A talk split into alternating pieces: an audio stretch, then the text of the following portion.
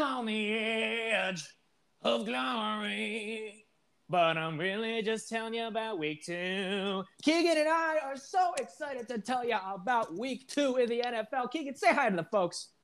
Hello, folks. We have so much to talk about. Look, we've got to talk about the mess in the AFC East, the mess in the NFC West. Everything is just a mess everywhere. But I'm going to tell you something. You know who's not a mess? Lamar Jackson. Lamar Jackson. And I'll tell you who else is in a mess? Your Patriots, Keegan. Congratulations to you. Very happy for you. Very happy for all of you who are having a good fantasy day, which we know is not many of you. But we are excited to at least give you a little bit of light in your fantasy week. Stay tuned. Fallback football coming up.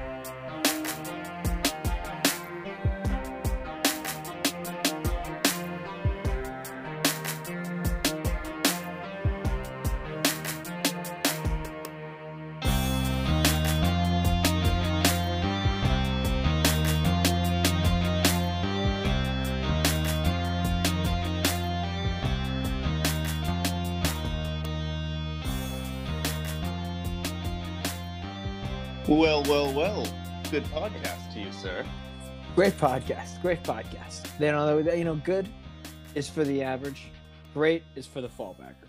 So, Uh, I think couldn't have gonna- said it better myself, my friend. there you go. There, there it is, right there. And thank you, everybody, for joining us. I'm so excited to have you here. I mean, guys, you know, it's football season, and no matter what's going on in your life, or in your fantasy life, or in just any part of your life, football's happening, and it's only going to get better. Okay, that's the thing. Oh, it better get better. Closer. It's only going to get closer to the playoffs. That's how I say it. Think of it this way: it's only going to get closer to the playoffs, and isn't that what it's all about? And not only that, but it's getting a little bit closer to next year's playoffs every day as well. So that's exciting. See that double-edged sword or double-edged? What's a you know? No, It's- I guess it wouldn't be a sword. it- it's it's the same edge, but it's twice as sharp.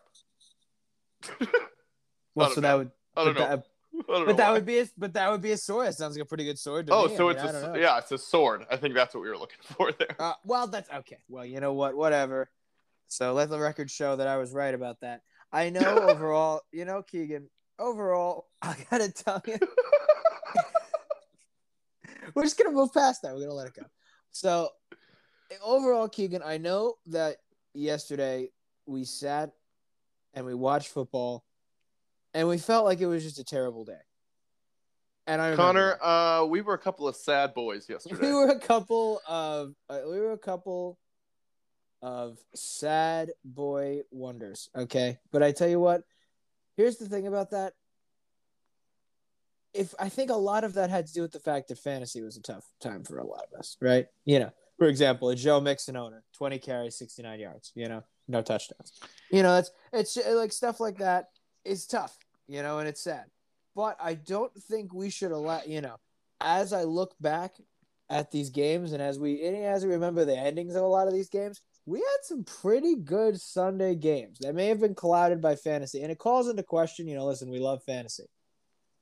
But it calls into question this debate, you know, we've had the debate certainly of uh do you like your team and your fan uh, more or do you like your fantasy team more? And we're on opposite ends of this. But it really, you know, on a day like this, is it is it possible that fantasy has made us think it was a poor day when in fact it was a pretty good if you look at these scores a lot of one score games an overtime game against two you know playoff level teams Here's, you know you had a lot of great times here's my response to that, Conor. Fantasy is based on NFL. So they're one and the same. And in fact, it's based on one very specific part of the NFL, which is offense, which is the best part of the NFL. And we got some shit offense yesterday. And while, yes, the scores are close in a lot of cases, you're right. It was also just such low scoring games all round that it was just blech to watch you know and and so yeah maybe the fourth quarters were exciting but the games were not fun. This was a bad this was a dud week as far as i'm concerned. And i know yeah i'm sure that there were certain people who watched and got and got exactly what they were looking for and had a great week. I i don't know buddy. I mean we'll we'll get into it. We'll get into it. I, all i can say is i'm gonna have some thoughts. I think I, I think I just think that you know, listen, it's week two. I think a lot of times there are new people getting you know used to a certain style. You know, the Texans still think that they're gonna win something, right? They're still like, oh yeah, we're here. no, you guys don't understand. We, we David Culley coached us up real good, and we're we're gonna win the Super Bowl. You guys don't understand. I I no listen. I know you think, oh, we're terrible, but I'm telling you, we're gonna win Super. Like there's, we're still at that point of the season. We're in that locker room. They they actually might believe that. So like, you know, you're gonna get some weird games still, and we're we're we're sort of waiting for the weird. Like there was a lot of weird games last week, and there was a you know sort of a shift to normality. I think in a lot of ways, you know, there are some exceptions that we'll talk about, but I think in a lot of ways there was a shift. To, well, I mean, you know, it's interesting. I felt that it was it was a shift to normality in terms of what we would expect in the regular season. You know, and whether that means that that's what we're going to get in the playoffs, or that means what we're going to get uh, go moving forward, you know, this is at least the kind of ex- a lot of teams that we expect to be successful in the regular season this year are doing it. You know, with with a, with a few exceptions. The whole brother. Okay. Yep, you're right. Let's. Uh, I, I totally agree with you. Let's let's dive into a little more what we're talking about here. Let's get into the matchups. Well, so first of all, I mean, we got to start talking about the Thursday game, right? Oh, brother, if you had the kicker for one of these two teams in your fantasy lineup, you had a great night. Well, yippee ki yeah. This was a, and I've heard a lot of people talk about, oh, it was a really good game because it was back and forth at the end, and you didn't know who was going to win. Yeah, but nothing fucking happened either. It was like completely kicker oriented. I don't go to football games. I don't turn on football games to watch kickers. I'll tell you that much, Conor. I can I tell you something? No, that uh, listen, Pat McAfee's a great guy. That's the only kicker I care about. Maybe Adam Vinatieri. He seems like a nice guy. The only kicker I care about, the only two kickers I care about are both retired. That's about exactly. So that's that's what we're talking about here. And you know, Willie Lutz is a nice guy, but he's hurt, so I don't care. I'm not. I'm not. The, I'm so, so you know, feed him to the wolves. Like, I don't. Uh, I don't, I don't wait around for the week. I leave the what week is He? What is he? What is he? What is he? A human being? No, shut. I'm just gonna, you know. no, he's a football we, player. What we're going to do is we're gonna bring him to the Coliseum, and I will sit back in my long chair eating grapes while he fights the lion for the right for his survival. So we'll see. You know, it'll be very exciting. And Conor, uh, you wouldn't be the first. You it wouldn't, would, be, it wouldn't be the, the first. first. you know. And and you know, if he's really the star athlete, he'll win. So yeah, that's that's fine. It's no big deal. If he's the hero of the movie, he'll win. You know, and you know, that's fine. He'll win. okay. That'll be okay. Um, yeah, Daniel Jones. He, oh my God, they tried the same. We saw him run the same option play a hundred times. It feels like every single time it went for 15 yards and a first down. Uh, I mean, Saquon was not doing well enough for them to continue stacking the box against him IMO. I mean, I know you could just say, well, they he wasn't doing well because they stacked the box against him, but it's like, yeah, but Daniel Jones was getting the yards, so maybe do what you got to do to keep them from getting yards. Well, I mean, at the end of the day, it comes down to, you know, I, I think this is a classic. This is going to be the theme that I'm going to hit home a million times. The difference between the mobile quarterbacks and the non-mobile quarterbacks is like, you know, thank God that like Daniel Jones is as bad as he is because he's even as bad as he is, he still has a little bit of mobility that makes him like. That's why he's still here. Like, let's oh my the God. bottom line. That's why he he's still looks here. terrible running the ball, and he finishes with good numbers. So it's like, yes, he is technically by all metrics a rushing quarterback. But when you watch him run, he looks so unathletic. Like it's you could every time he moves, you could just dub over. But I think here's the here's the thing that we have to we have to point out though, Keegan. You know, we, we and we talked about how great the Giants defense is. Taylor Heinicke, 34 46, 336, two touchdowns, and that one pick that we saw at the end from Bradberry. That was it. And that was and that's a pass play that shouldn't have happened. So like eh, I, I gotta tell you, you know, maybe it doesn't make me happy as Antonio Gibson owner, but Taylor Heinicke, like we saw we listen, the, we have to be objective and say the man almost won a playoff game against Tampa Bay. He beat a he beat up a pretty good defense. Let's let's let's give him the benefit of the doubt. Let's say props Taylor Heinicke. We might actually have a starter on our hands here. We might actually have a quality starter on our hands. Remember, this is this is guys. This is a team, as you know.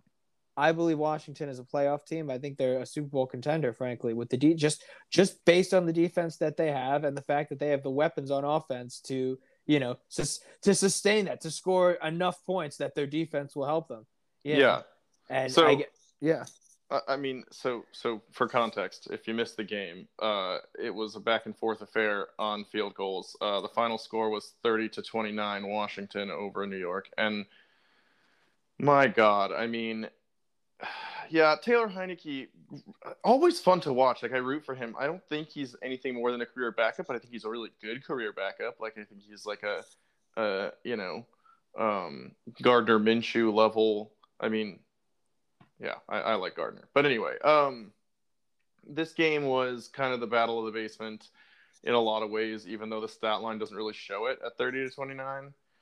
It was just, there was bad football all around. We saw, Conor, how many Washington players did we see trip in the open field? Like Oh seven? my god, dude!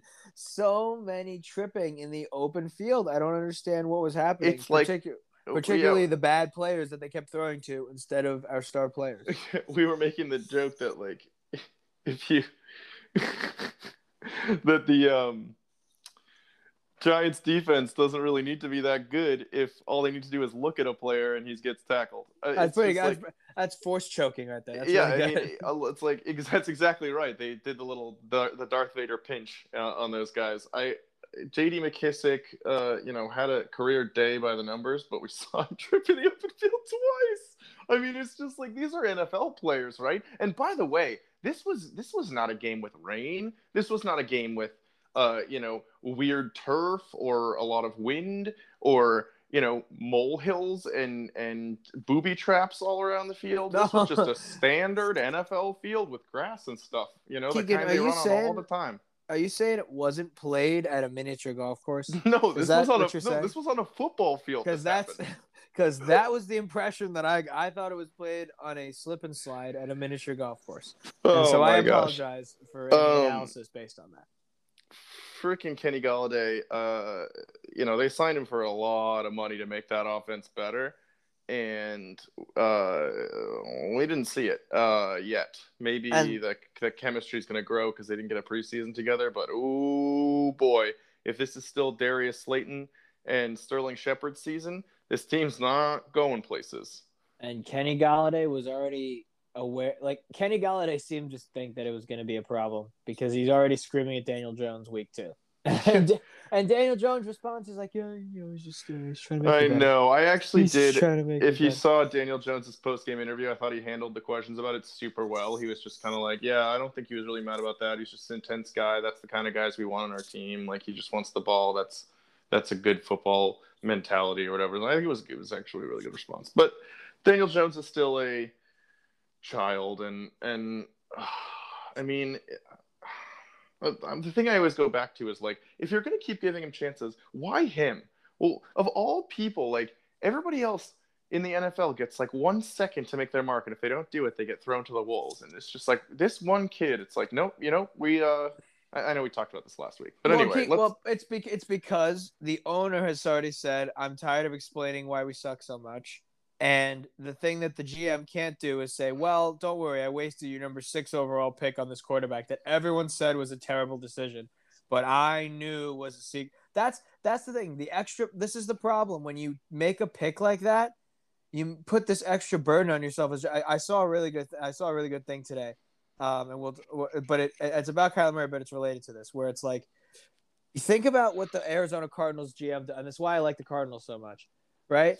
They drafted Josh Rosen, and they in one year they were able to draft Kyler Murray, and they were like, they looked around and they were like, this is not going the way it should be going. Yes, I may look kind of stupid for picking Josh Rosen, fine, but we're gonna have Kyler Murray, and I'm gonna look way better, and we're gonna be way better off for it. And that calculation has been correct. Does anyone get mad at the Cardinals for having Kyler Murray over Josh Rosen? Would anyone in their right mind think that that was a terrible decision? But at the time, you're like, wait a minute, you're picking a second quarterback, and right, this is you're what happens when you Such do a good the- point, dude. and this is what happens when you do the and the Giants are an example of what happens when you do the opposite. You just throw money at the problem in the form of Kenny Golladay in a way where you don't have a defensive. co- I think a lot of this falls in the fact that they don't have a defensive coach.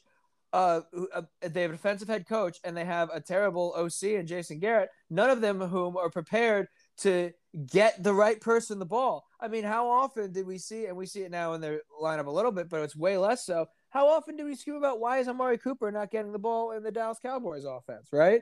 That's just when Jason Garrett was in charge, right? Wasn't that a whole big thing? That it was Oh wait, like, who? these Jason these- Garrett. the offensive coordinator for the Giants. You know, when the when the when the, the coach was so terrible that they fired him mercifully, and they took him on as an offensive coordinator to improve their terrible quarterback, because that's the solution to fixing this terrible thing. Like I think again, like I think there are things that Dan- I don't think Daniel Jones has ever gotten the chance to be coached, you know, properly. And I think maybe, you know, if he got an opportunity, maybe he could do something with it. But it's not here right now. It's not going to change now. So they you got to find someone who already knows what they're doing. Because Man, dude, I tell you what, I would have a a lot less anxiety in life if I knew that anytime I make a mistake, I could throw sixty million dollars at a band aid for it. Well, I mean, listen, listen, listen. You know, I used to do that all the time back on the street. You know, back on uh, back on Wall Street. You know. what I Oh mean? yeah, of course. I used to do a sixty million dollar put on Moderna, and I'd say, "Put it there," and they'd say, "Put it where?" I don't understand what you mean by that. oh man, the '80s were a crazy time. It was a crazy time, crazy time. yeah, a lot of cocaine, a lot of women. Okay, as, as much So- as you can possibly have.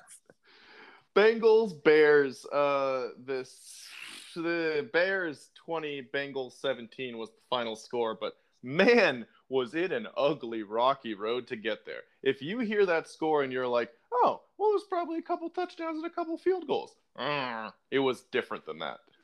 It was gross. And let's just let's say this for our friend Justin Fields, though, who doesn't have any good stats or anything really good to look at. But let, let me just point this out to you, right? On plays that he's practiced before, where he's like a little option whatever, he's already scored a touchdown. In a situation where he hasn't practiced being the starter, he didn't look so hot. I, gee, I wonder, I wonder what the common denominator is there. So he's to be fine, and he's to look really good if they let him start. The question is if they are to let him start. I think this is the time. I think everyone wants it to happen. I think Andy Dalton was mo- more. We, I was uh, even saying it when it happened. We were looking at him and we were like, "That looks like a man who knows he just lost his job. That looks like a man who he's like, ah, dude, the slightest nick and I'm gonna be taken out." That's what he was probably saying to the trainer. He's like, "Bro, you got to keep me in. Like this, if if you take me out for two minutes, my job is gone. So like, you got to keep me in here." And Yes. I feel like that's what happened. I feel like that's what's gonna happen here. Yes, for the record, uh, they did come out and say Andy Dalton is unequivocally our starter if he's healthy. Uh, for the record, uh, that is completely worthless because we've heard that a million times from a million teams, and Nick it always Foles goes is the other sitting way. there laughing his ass off. Oh, frankly. you know who's sitting Nick there laughing his ass is off? hilarious.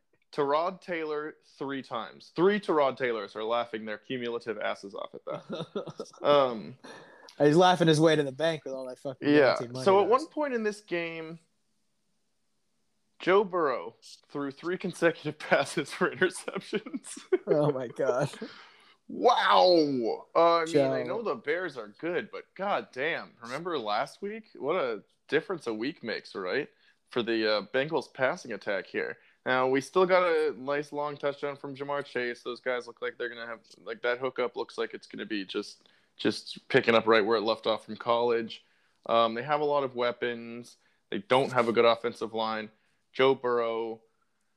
Oh man, I love this kid, but what do you do with three picks on three consecutive passes, man? Like, d- does this worry you at all, or do you feel like this is kind of a fluke and he's going to figure it out? I'll tell you what this was. This was a Madden moment on steroids because this was that time when you're playing and it's just you know it's like 10-6 the whole game or six through, and you just get pissed. You're just like, damn it! And first from first and ten, you just go five wide and you just chuck it at a receiver. And you just like, no, I'm gonna make this one work, and you just like throw pick after Yep. pick after pick. You just and it's basically frustration. And this is where this is where the fact that Zac Taylor is the coach is the problem because they don't, he doesn't have someone on the sidelines to go up to Joe and be like, "Hey, asshole, relax." Or even more importantly, he doesn't have a guy to be like, "Okay, so we're gonna run the ball on the next play." Okay, we have this guy Joe Mixon. We're gonna run the ball.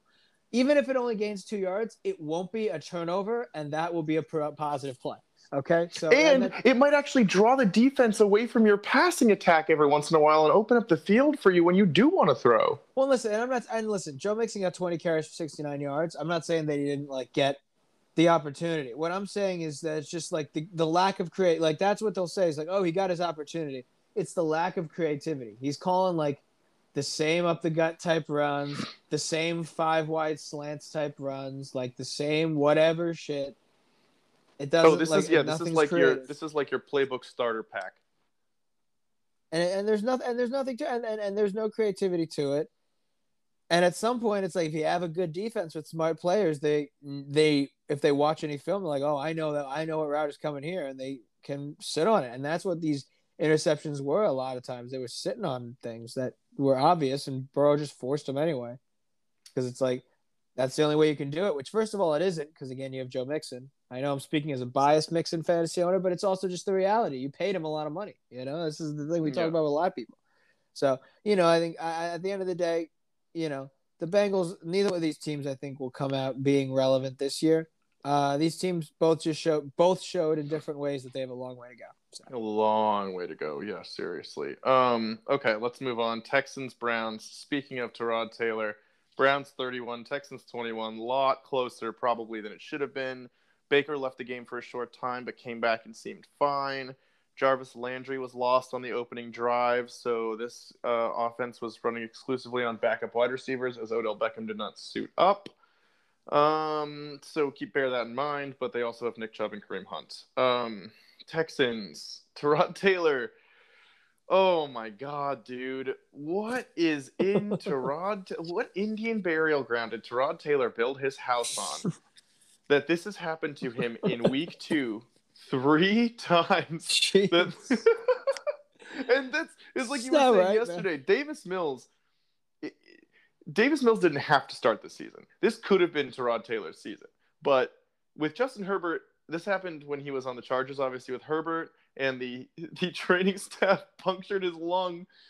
Oh my goodness, he had to be airlifted to the hospital for Herbert to get the start. And uh, obviously, before that, uh, same thing happened to him on the Browns. And Baker Mayfield took over and won the first game the Browns had won in over two seasons. It was a huge deal. So I don't know that there's a lot to take away from this game uh, prescriptively. I think that you know the Browns obviously are going to put together. Are gonna, they have two very good wide receivers who weren't on the field for this game. The Texans continue to do weird, weirdly well on defense for just being awful uh, and having no talent. But you know, like I said, I, I think this is mostly a fluke. It wasn't a beautiful game to watch either. I don't know. What do you think? Messy. Um, I mean, this is the kind of game Cleveland has to win, though. Glad, so I'm glad they did because you know, as, as this being a Oh team I like, God. you know, I'm glad if they they had lost, I mean, that would have been the end of that. Blow it all up, trade everyone if they lose to this Texans team. I mean, yeah, and especially, I mean, this is what they need to do is be able to run the ball out and just like win these, you know, these hard fought type games. They can't be, win. They can't win. Like, they can't lose to teams that are like the hustle teams, right? They Right. have to be the ones that win the hustle games, right? With that, with their kind of style. So, uh, you know, again, not much, not much take from this either. Good for the Cleveland for uh, you know not avoiding some stupid upset that would destroy them later on in the Yeah. standings. Um, and Houston, you know, dude, I mean, let me tell you something. You know, there there's someone that I think a lot of teams just want to bet against or whatever. I mean, this is a team I'm not going to put any money against because they are a little too frisky for my taste. They have no talent, though, and I, I I. I, I, think trust. I'm not going to bet on them to win either. That they're just a little to too frisky. against. I believe they're going to tie every game. No, I just Um, mean I, I would never bet for them. I would never put money on them. I would never place a bet. Yeah, no, I get it. I, I, dude, I just think this team.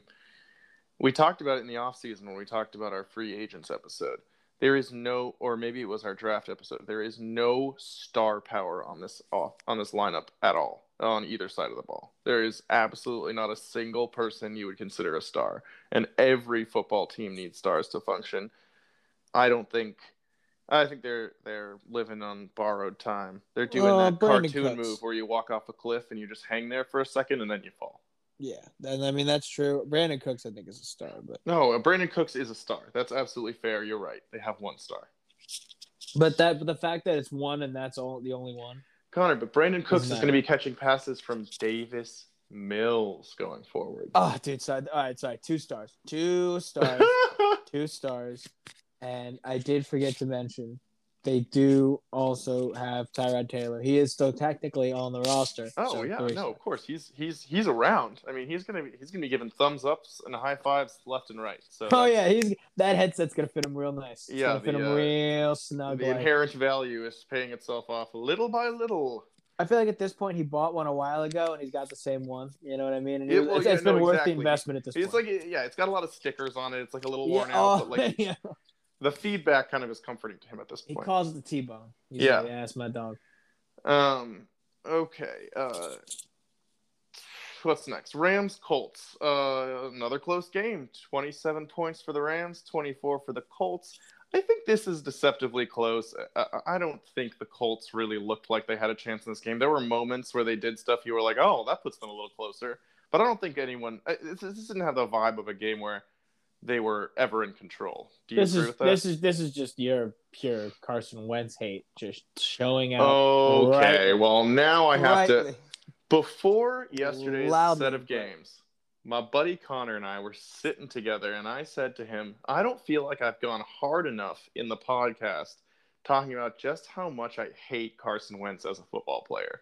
I just would not want. I mean, I'm glad he went to the Colts because the Colts, it, he- doesn't do any damage to me there because I have no personal investment in the Colts. There are places he could have gone where he would have hurt me as a person because I would have had to root for him.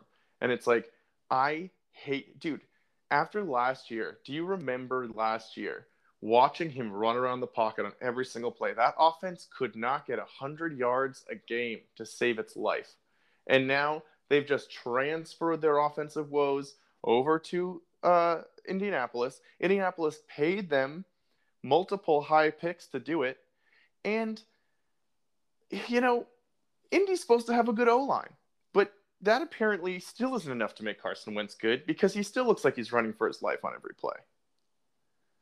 I just, you know, and it's interesting to me, and I was trying to think about, you know, the Indianapolis offense was, uh, offensive line has been the strength of it for so long, and now it's just collapsing. And it's like, what, wh- how is that happening? How, what's, what's the problem? And it's like, well, you know what? They're not used to this guy who's running ten feet this way and ten feet that way. They're used to a pocket passer. Well, No. yeah, think about it. Andrew Luck and Philip Rivers, for the past many, many years in Indianapolis, were going to be the type of quarterback who are going to sit there and dump off and probably not hold the ball for more than two seconds. But Carson Wentz's entire identity since since he was first introduced to the NFL has been run around, run around, run around. I told you this yesterday when we were watching the game. He thinks he's Russell Wilson out there maximizing the big play, and he does not have the athletic talent or the mental awareness to pull that off. and it's been a problem because he's been able to this and this is I again this is why I advocate going to one of you know this is the drawback that you have with the North Dakota State kids is you play at North Dakota State you kick everyone's ass and you don't really and you you, you get a little bit of an arrogance there sometimes you know what I'm saying? It depends Yeah. on the person. But this is what happens you know I I, I tell you like it's good like you worry about this with Trevor Lawrence too. It's like you know at some point you do have to you know learn your lessons about what works and what doesn't because if you don't you're just going to do it forever until it's too late to get out of habit. And that's the thing you worry about with carson wentz.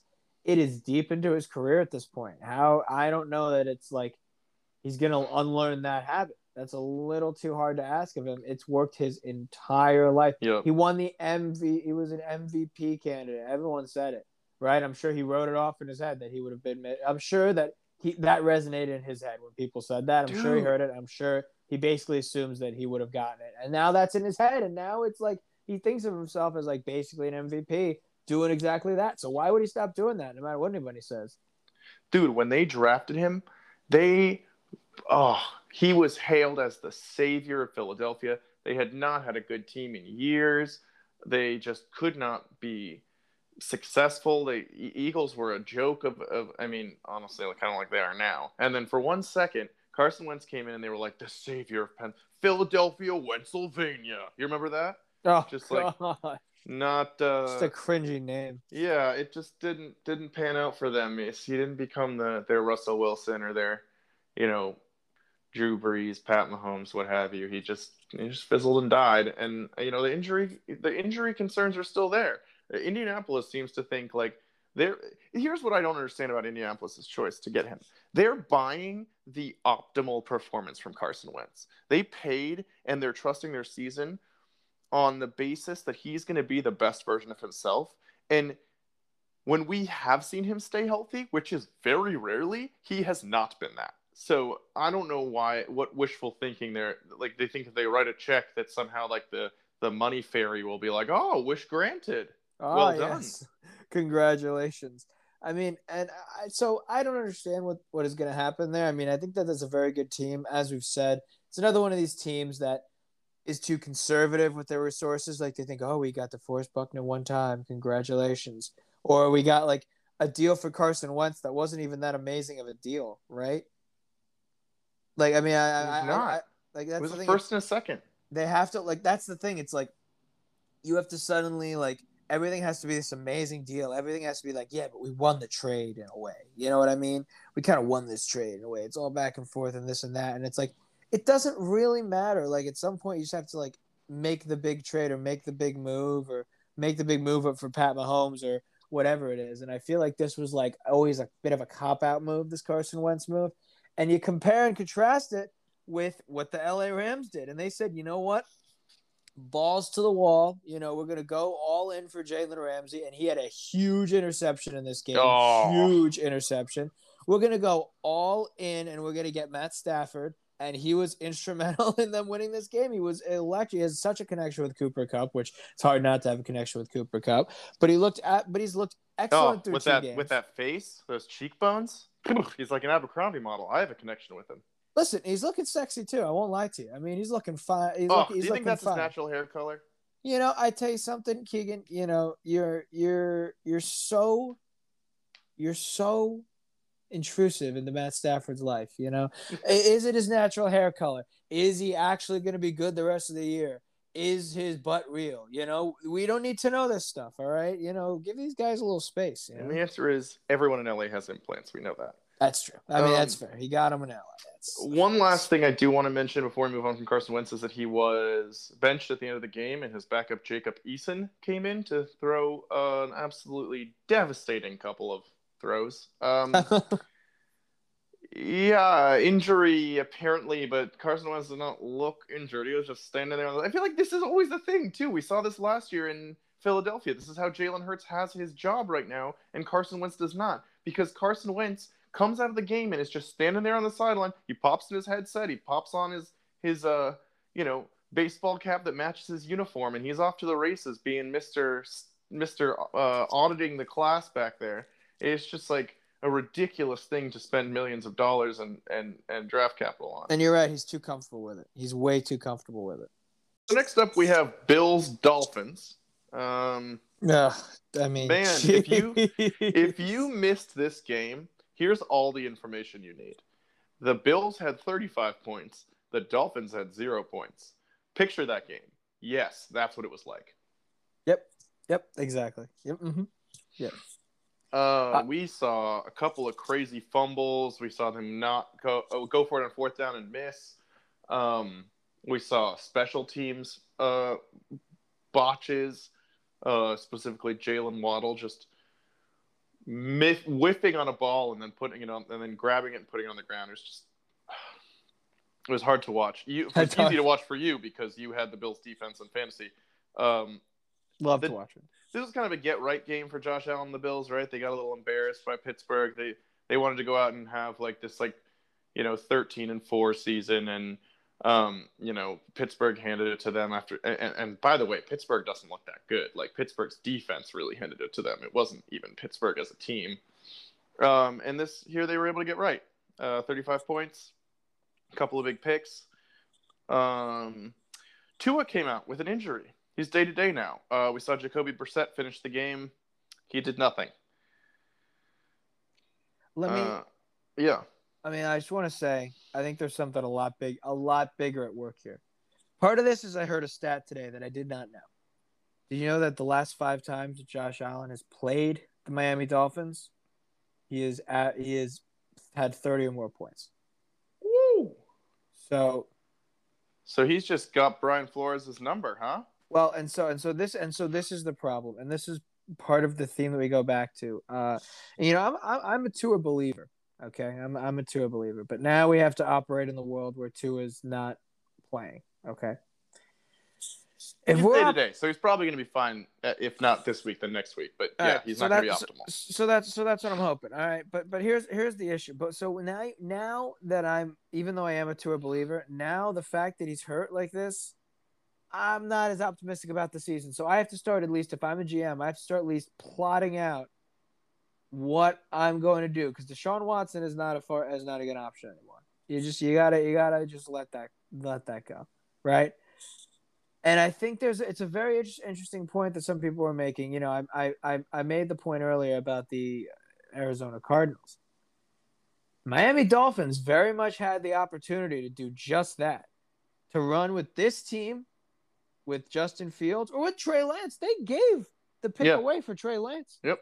They could have Trey Lance. Absolutely. Or maybe if it, it, it, frankly it might suit their team better to have Mac Jones. So okay, take Mac Jones if that's what you want. If you want to just get an offensive line, take Mac Jones. I wouldn't like that, but whatever you want to do, you have a lot of opportunities and options. Whatever makes you so super happy. Okay, you probably can't get Trevor Lawrence or Zach Wilson, but you could. But honestly, even if you want, if you wanted them, you could get them. If you're at number three, you could make that happen. And you yep. could say Urban Meyer, take Justin Fields, you could get Trevor Lawrence. Okay. Yep. You could do that. So I just it's it's it's an interesting thing to think about now. When you look at Buffalo dominant, I mean, because this is not, you know, part of this has to fall at the feet of, you know, there was Jacoby Brissett looked terrible, right? And but Buffalo's defense isn't always this amazing, right? And so the question has to become, you know, what it, it, do we at any point? When do you get to jump ship onto it? We have to start asking that question because this is the team that matters. This is the team you have to be able to not just be, you have to at least be competitive with them. And when we look at other games that we'll talk about later, where people have overcome their demons, this is a demon that Miami's gonna have to overcome if it wants to go past the hump. Because right now, it's already achieved everything else right? It's achieved being the second best team in the AFC East and almost a playoff team. They've done that. So now, if you want to be a playoff team, this is the team you got to beat. And this is really concerning for me if I'm a Miami fan that they just tore apart. Nobody on the defense was missing. Nobody on the defense was missing, as far as I know, right? So there was a lot of bad opportunities, but those turnovers came in deep in Miami territory, so they didn't get the points. But they but they went all the way down the field to get those touchdowns. Okay. So let's not forget that and let's not let that go. And let's realize that, you know, you know what, at some point we got a question. Is Buffalo too good for Miami? And what kind of problem is that for Miami? What are they gonna do about it? Uh, dude, I couldn't agree with you more. Uh, if you are a listener of this podcast, and you should be, and you should tell your friends to be, um, tell your enemies to be, um, you know that I've been out on Tua all off season. I I am not I am not feeling Tua time. Not in on it. Um, yeah, Miami should be on the up and up. So this is a little bit of. I mean, again, the Bills were kind of taking out their frustration from last week, so it's it's you could argue this was a fluke. Um, but yeah, I think we just have to hold and, and see on them. I think they're going to have better days than this. But are they a, are they a team that goes deep into the playoffs? Seeming less and less likely. Seeming less and less likely. Um, we can go to the other AFC divisional matchup here. AFC East divisional matchup. Patriots versus the Jets. Oh, doggy. Zach Wilson with four picks against the New England defense.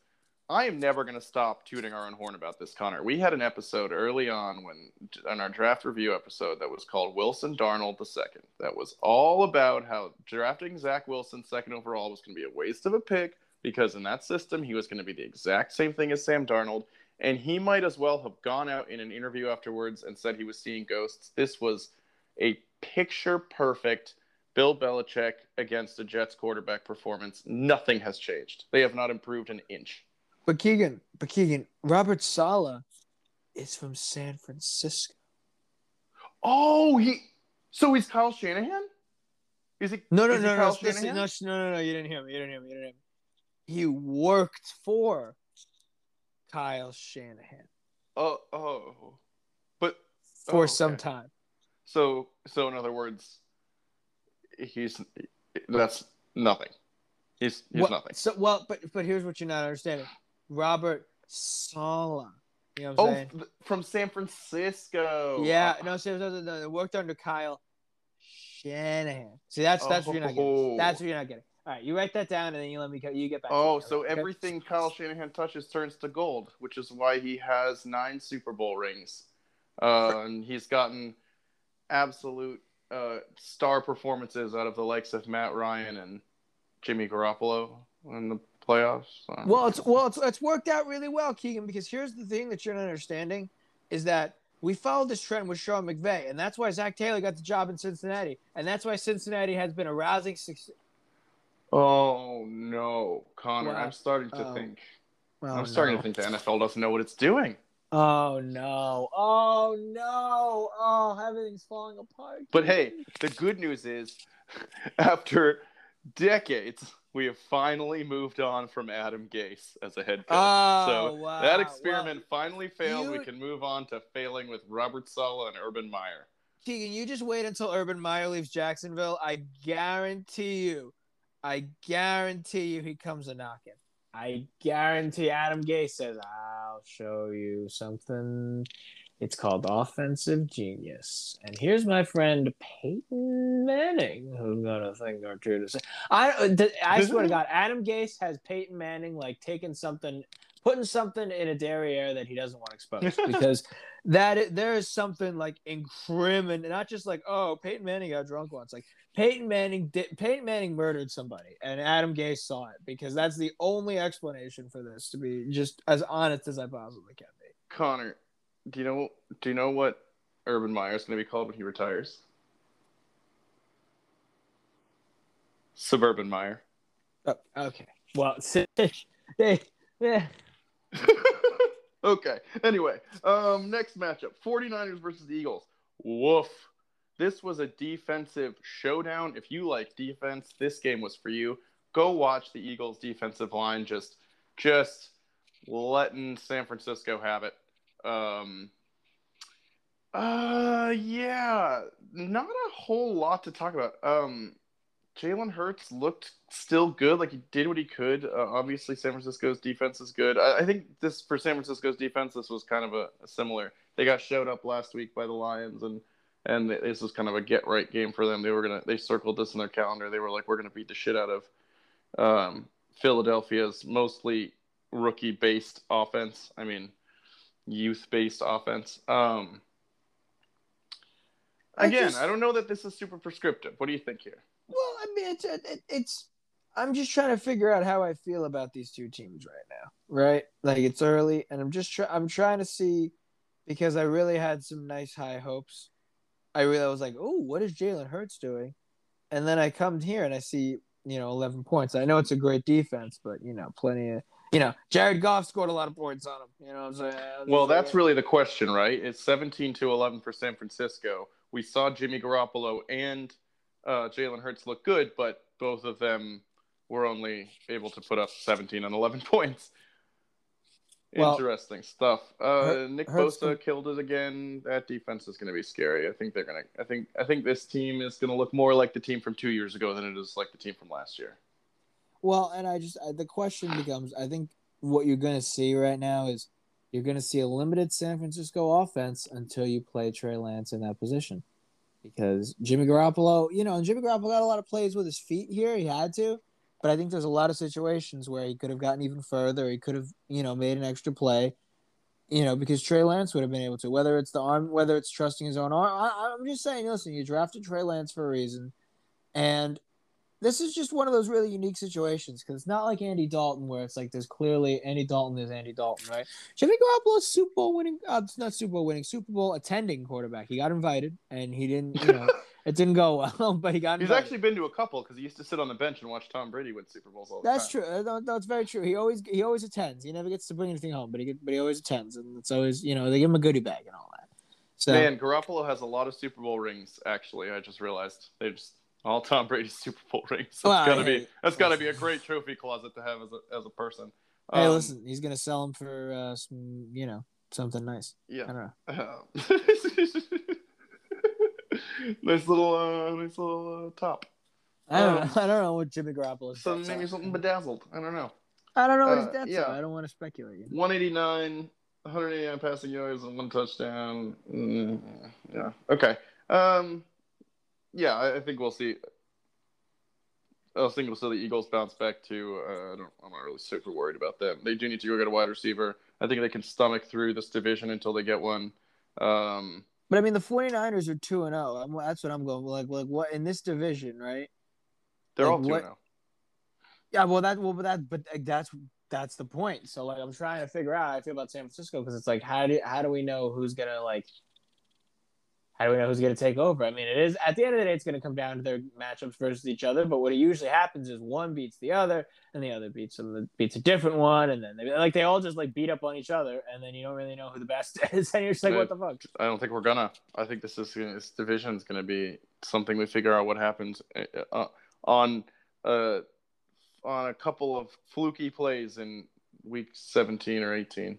Um, yeah, uh, good good for the Niners. Uh, we'll muscle through that win though. Um, ooh, the next one's fun. The Raiders beat the Steelers 26 to 17. Who saw this coming? Uh, you could have made a lot of money in Vegas betting on this one. Let me tell you. Let me tell you. Who saw who saw Vegas leading the AFC West ever at any point? Not even just like for a little bit, just at any point. Conor, I mean, that's what's going on right now. the It's crazy. division with the Chiefs. The the Chiefs going down, Raiders going up. Jon Gruden, greater sign. Andy Reid, Derek Carr, greater sign. Pat Mahomes. You heard it here first. We no, just- I take. I, I'm I'm joking. By the way, don't don't. Record well, that. listen. We need. Well, w- w- we're finally seeing all the a lot of the elements that we were used to seeing, that we were expecting to see. Like Henry Ruggs is uh, connect, they're connecting on those deep balls. They're throwing to Darren Waller, but they're not throwing exclusively to Darren Waller as much as I'd love them to, right? Like uh, you know, uh, the only thing they need to do is get Josh Jacobs going again. But I do like the idea of like what they were doing. Jacobs as the power runner, Kenyon Drake as a passer. All right, fine. If that's what you want to do. It's working. Yeah, we can Kenyon- handle that. we can we can do that. They got a good something going here. You know, they have they. I don't know how their offensive line is going to hold up long term because they got rid of everybody, and I don't know why they did that. But for some reason, they thought they were good. I don't know if that's going to hold up long term, and I think watch out because what's going to happen to these Raiders eventually is Derek Carr is going to get hit, and then guess what's going to happen? Derek Carr is going to get hurt. So Oh, and then it's Marcus Mariota season. Marcus Mariota season. And then Marcus Mariota is going to lead them to uh, upset Super Bowl victory. Keegan, be careful what you wish for because your boy Marcus Mariota is not going to look good against this beat up defensive uh, offensive line week Oh, 13. going I'll tell you right now. Ah, He's got such escapability that Derek Carr doesn't have. That's the thing. That's that's the person you want behind a terrible offensive line. Ah, We'll see about that. Um, We'll see about that. But uh, I I would like to say um, that yeah, Derek Carr looks has great numbers.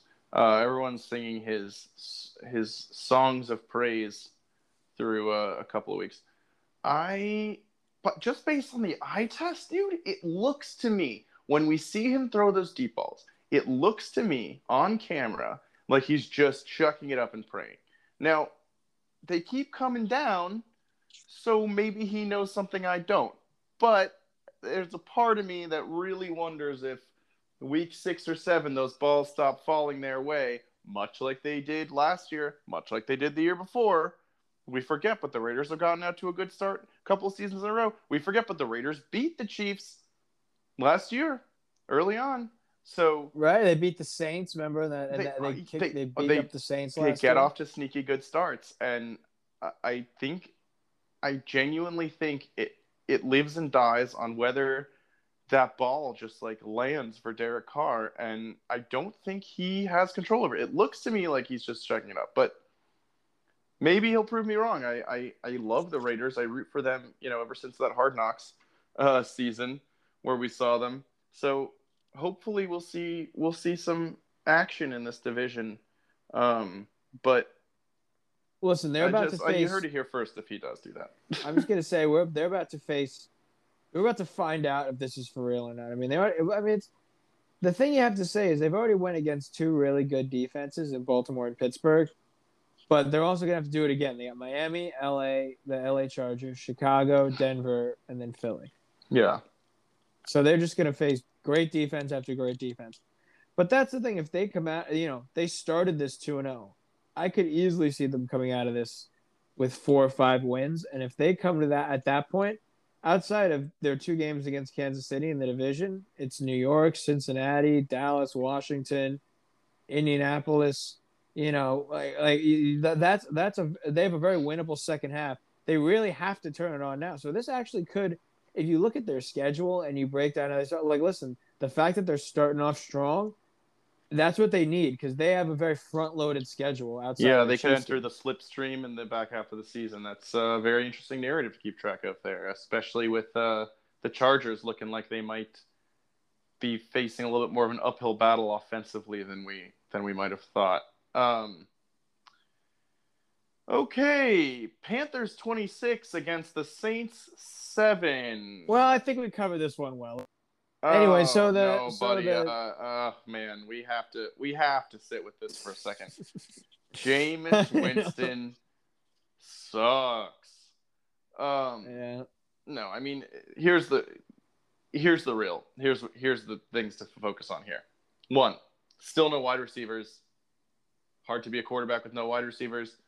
Um, the Panthers defense looks really stout through two weeks. Is this like a little sneaky little? Was they did they prove us wrong and draft the perfect corner? He got an interception yesterday.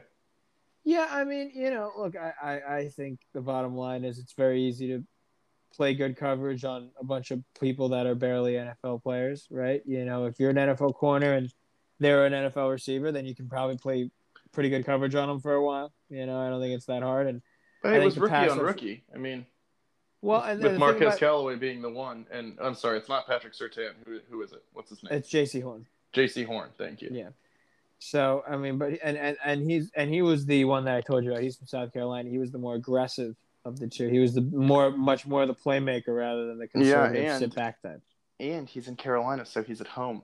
So he's he, that's always comforting. He gets to go home and have mom's cooking So or dad's cooking or I'm- hey, I'm- whatever, whatever gender's cooking. Well, I'm I'm sure he got his grits and bits, you know, and and, he, and he deserved them. because That's what they eat down there. Grits. and bits. grits, grits and bits. Bits of what? Bits of whatever they want. I think 'cause it's a maybe bacon, country. but like there's no way to be sure because There's just no way to be sure. That's that's. Can I tell you something? If it was up to me, that's what it'd be. But I don't want to impose my will on other people. You know. But here's the thing: Here the bits are so small. tower. Sometimes if they switch it out for horse meat, you can't really tell.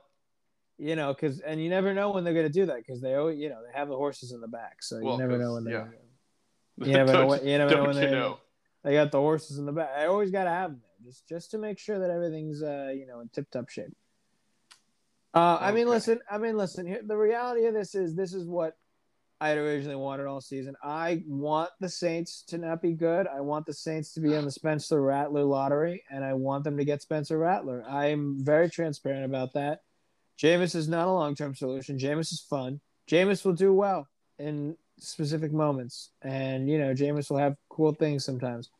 Uh, you know, and it, I get excited. You know, I watch him play well. I get excited for a week or two. You know, but the bottom line is, it's just not. It's not good enough, and everyone on the team knows it. And it's not good enough, particularly when you have no weapons. And this is what I, what I, I don't understand why we don't have any weapons. I don't understand how he went this whole offseason didn't do it. I, I I assume the idea is that hopefully hopefully the idea is that we're going to be bad. We're going to trade away Demario Davis. We're going to trade away Malcolm Jenkins, who we inexplicably still have. We're going to trade away all the old pieces, and we're going to keep everyone except we're going to get rid of Cameron Jordan.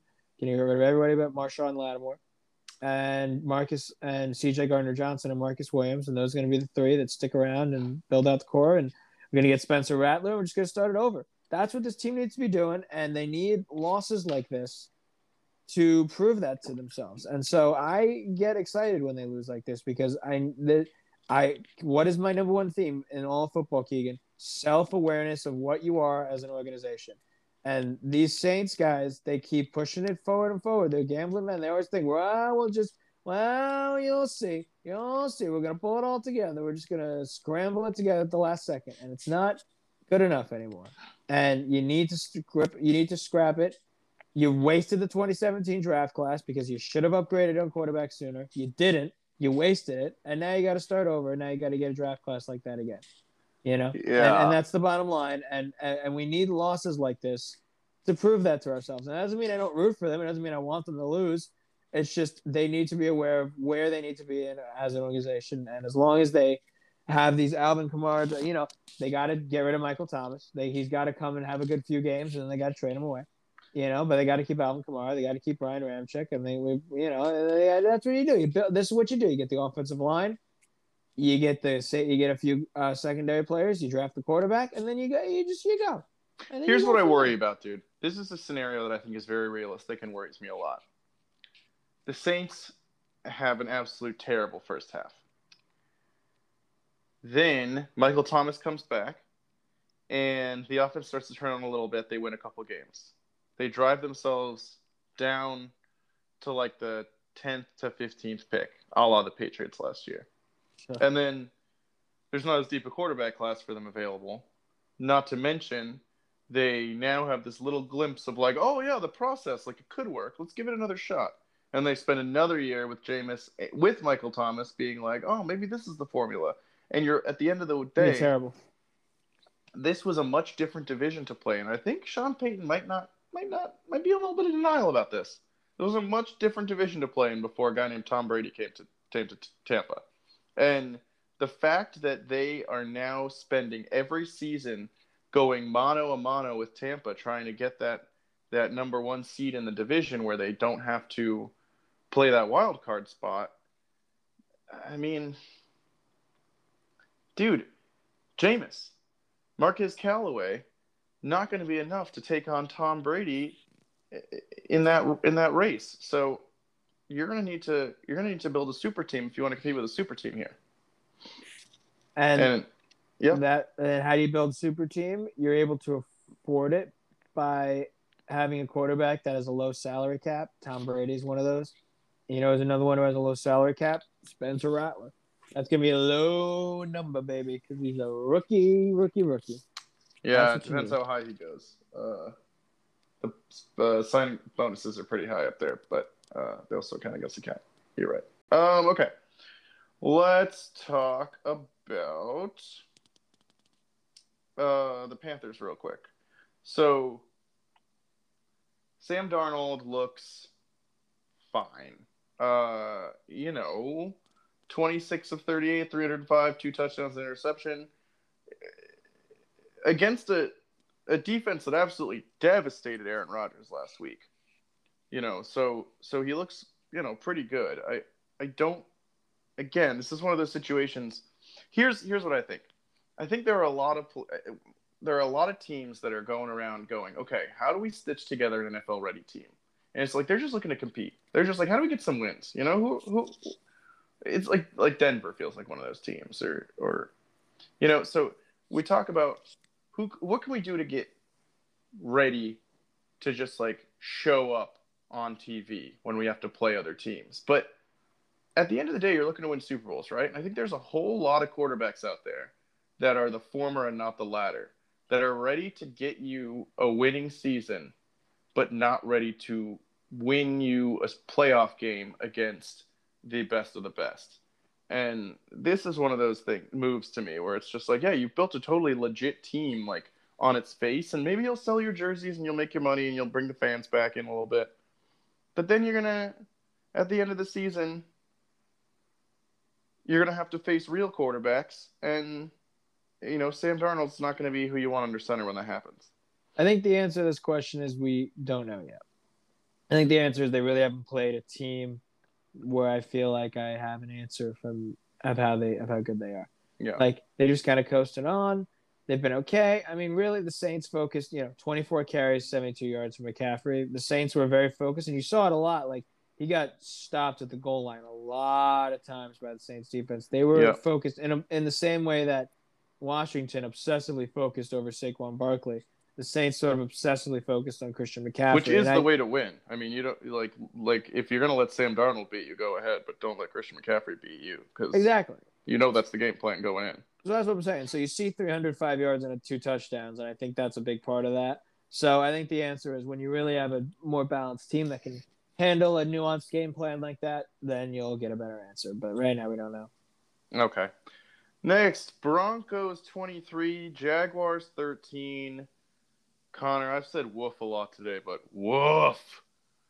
What is going on in Jacksonville? Why is this team so absolutely terrible? I know they were terrible last year. I know they had the number one overall pick. I know they were able to draft Trevor Lawrence, but they drafted Trevor Lawrence. They have Laviska Shenault. They have DJ Chark. They have. I know they lost ETN. That's fair. Fair enough. They did. But this team is not a team that would be good but for ETN. This is a DOA type of team on both sides of the ball. I think it's probably too early, and I think they'll probably take a step or two forward throughout the year as they kind of like put together their their plan. But um, two games in, I, I don't think it's unreasonable to say that we might we might see this season crash and burn for them. We might see it all blow up. Urban Meyer leave town. Somebody else come and try to make it work with with uh, you know a new draft class full of rookies next year. I think it's interesting. I think first of all, you know, they're, they're like there's there's there's you're still seeing the flashes. Like the first drive of the game was an 83 yard, an 83 yard drive, and he had this beautiful pass to I think it was Marvin Jones. Like, like you see flashes from guys like Trevor Lawrence that make you pretty happy, and frankly, you see a lot of good flashes from, you know, the Broncos as well. I mean, we said the Raiders are number one. I mean, the Raiders and the Broncos are number one in the AFC West. I mean, that's the reality, and we we, we already acknowledge, right, that the Broncos defense is elite, right? We we just yeah, may, maybe maybe number one overall this year. I I would say through two games again with that amount of data, yeah, that's what it looks like. And so, if isn't Teddy Bridgewater exactly the quarterback you want for that team, especially when you have Courtland Sutton, Jerry Jeudy, yeah, Patrick, he's just the guy who's just going to not turn the ball over, who's just going to keep you in it, and and who's probably going to give you enough points that if your defense can show up, you win. And so that's and so that's what I think it is. I think that's really good. It's it was, he became the fourth. Ready for this? Bridgewater became the fourth player in NFL history to open a season with consecutive games with two touchdown passes, no picks, and completing seventy five percent. Okay, but Conor, get this though you're out here going, oh, okay, well, Jacksonville looks bad, but okay, they're playing an elite defense. If if Denver's defense can keep them in the game, then this offense will will win. But Denver was also playing Jacksonville's defense, and they were only able to put up 23 points.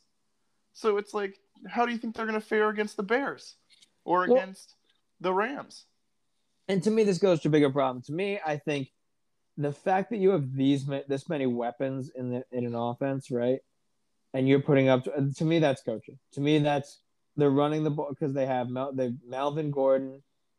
He's just run, churning out the clock. You remember how Melvin Gordon always was in LA? Same thing. Mm-hmm. He's just 15 carries for 32 yards and then a touchdown, right? It, it, that kind of guy, right? Like I, I to me that's just when you watch the Broncos offense, it just doesn't look creative. It looks slow and sluggish, and I think that it's really just a matter of like, yeah, they catch it and they're wide open, and luckily you have these athletes that turn these four yard plays into fourteen yard plays, but that's the bottom line, and it's like, yeah, there has to, I, you know, I, I I see a lot of the problems in the NFL right now as coach as being coaching related problems, and I think this is another example, right? Like, listen, you have to what do the Bills do, right? The Bills are run by a defensive guy, Sean McDermott. But what but what's his key? He's got Brian Daboll, this offensive coordinator who has been with there forever. Probably could be a head coach if he wanted to, but they've kept him there running the offense with Josh Allen, and he's the one who got Josh Allen to like call shit. You think Sean McDermott was teaching him to plant his feet? No, it was no. Brian Daboll. It was the it was and it was the quarterbacks coaches in. That's the part that matters, right? you know, Vic Fangio needs to have that kind of offensive coordinator, that kind of quarterback presence. You know, make make fun of Kellen Moore if you want to. I think Kellen Moore is a much better offensive coordinator than Jason than Jason Garrett, for example, in division, right? You know what I mean? Like you got to get at least some sort of quarterback presence in there that can, you know, be helpful to the quarterback and that can, you know, teach that, that, that, that can spark some creativity in the offense, and also they can just teach someone the basic fundamentals, right? And I think Teddy Bridgewater is the fundamentals, but there's no spark in this offense right now. It's just getting the ball moving forward, not screwing over the offense, being as careful as we possibly can with it. But you don't have the kind of weapons where you should be doing that. You have explosive weapons where you should be taking explosive shots with them. And I just, you know, I feel like there's a lot of opportunity wasted. I my hope is that you know when they start playing teams like the Raiders and the and the Chiefs, they're gonna let it go. But you're right. I mean, they certainly didn't show that in this game. I think they're capable of it. I think they just don't do it. But I think if you don't do it enough, you're not going to be good at it when you just pull it out against the Chiefs, right? So yeah, I mean, it's a concern for me, and I think this is the situation where hopefully, you know, they have a good a good potential, but not good enough, and they can fire Vic Fangio and get an offensive coach. Yeah. Yep.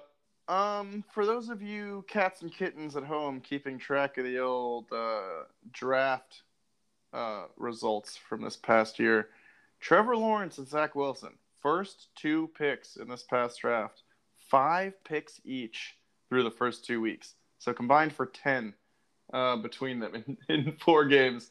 That is not what you want to see. So you're saying you're... they're doing well? Oh yeah, no, Conor. That's they just changed the rules post COVID. They said quarterbacks are trying to throw as many interceptions as possible. The game is no longer about touchdowns.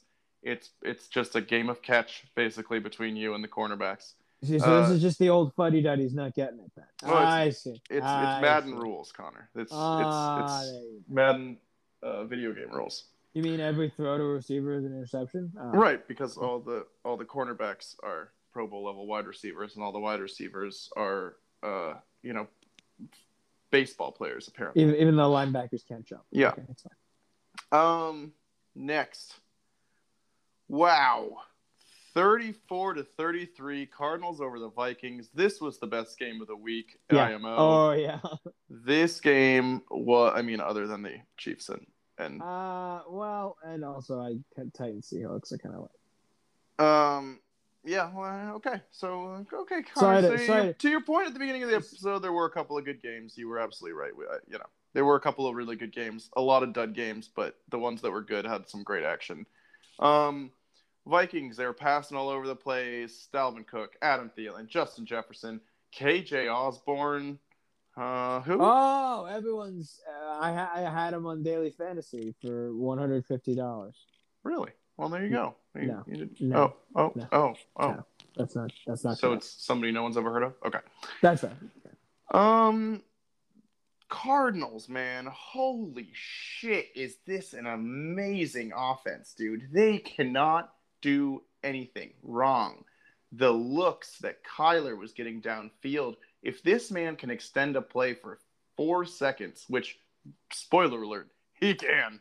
He, can. Um, he is going to get a wide receiver, seemingly with a with no one around him. Not a, I mean the the pass to Rondale Moore that's going viral. No one was around. I don't even know how that happened, but I mean, all Kyler had to do was basically run a little candy cane from the pocket out to the side, and then chuck it last minute before he got back to the line of scrimmage.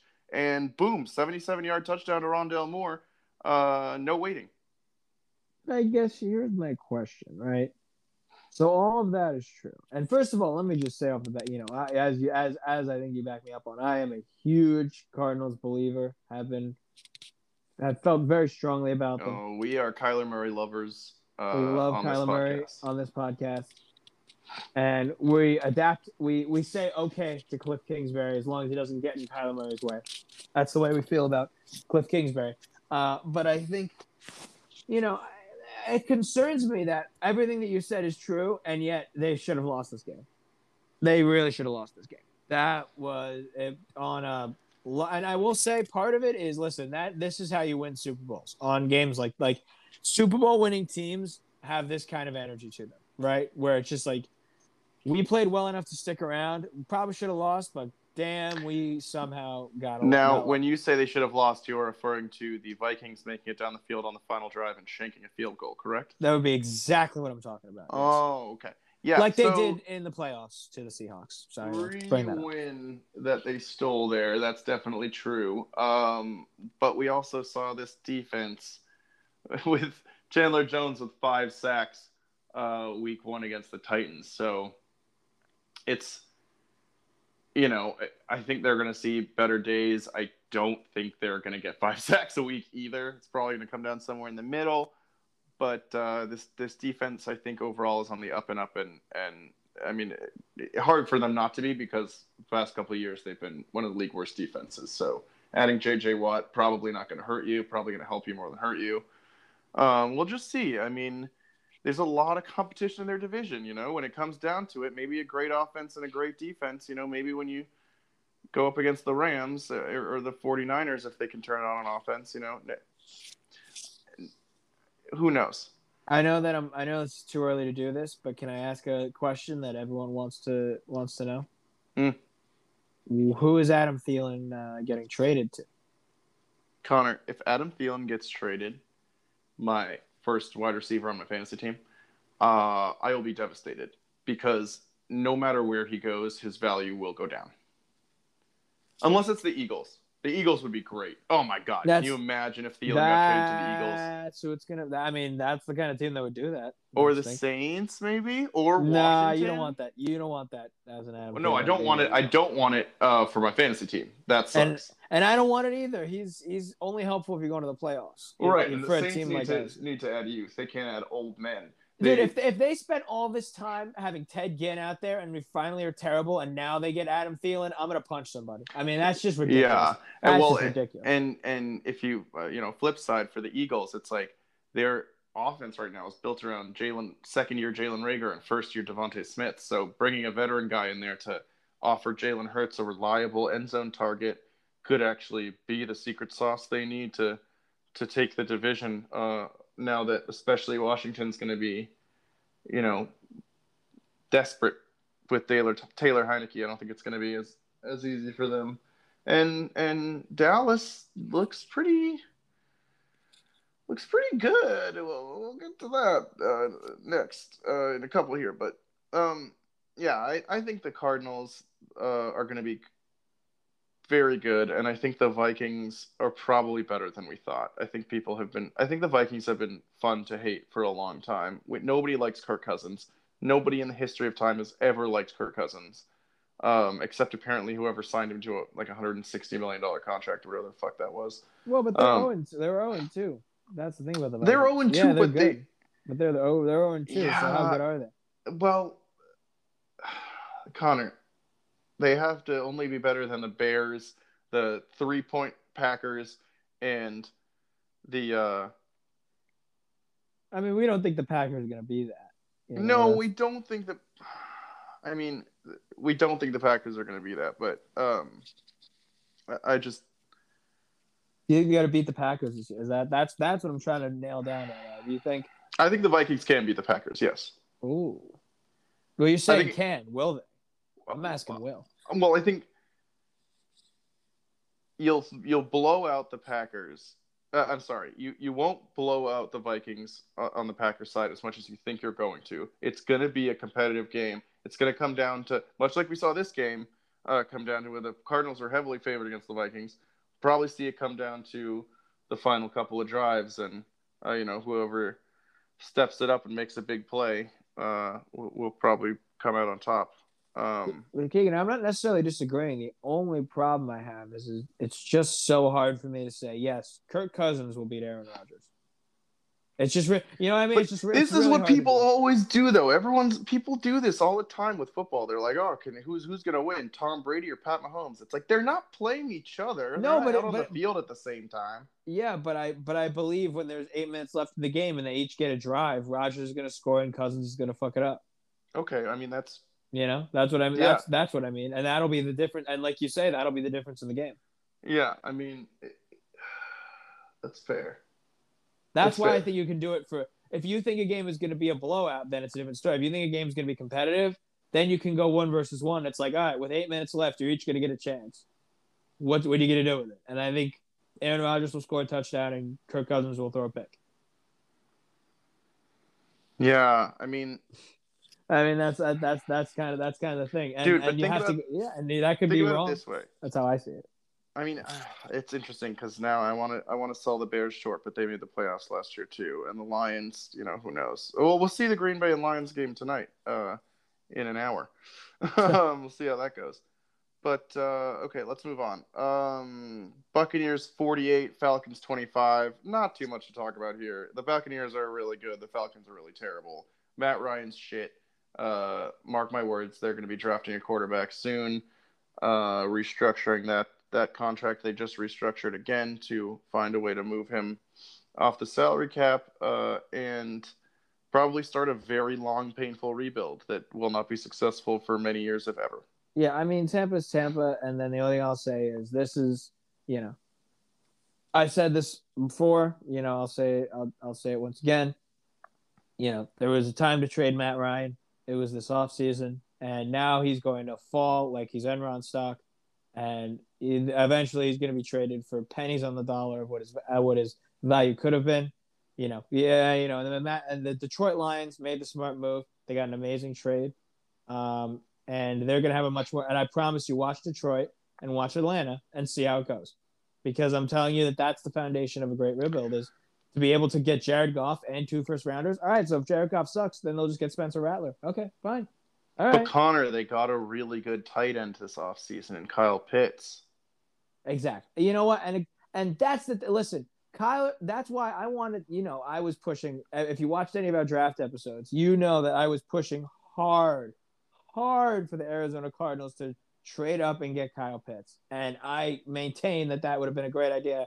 And I maintain that I would have put a whole lot of money on them to win the Super Bowl if they did that. Oh, that would have because been an amazing been, move. Max that, Williams had three catches for like 50 yards. Uh, and, and, and Maxx Williams is somebody I have, whose name I've only heard a couple of times ever. So, you know, Maxx Williams is a great tight end, too. An he's excellent a great, tight end. He actually is top notch. He's a really good too. blocker. So exactly. he actually so, would be. So he's an ex, excellent tight end too, just like Dan Arnold was, the guy that they had before. Right. Uh, that's what they've had a bunch of.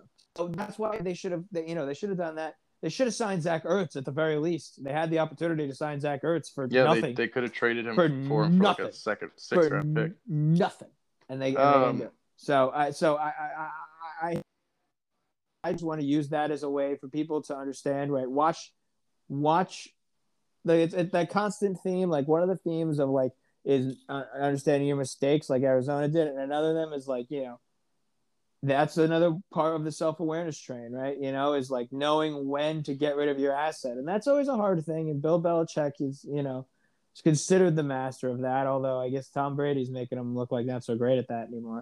Well, I mean, I think the thing about that strategy is it, you it's never going to work out 100% yeah. either way. Exactly. You're deciding you'd rather not be the one holding the player with the, the shitty player on the hot potato. You'd rather throw them away and, and see them succeed somewhere else for a little while than be the one holding the ball when when it all falls apart. Right. For um, example, Pey- just, Peyton Manning, right?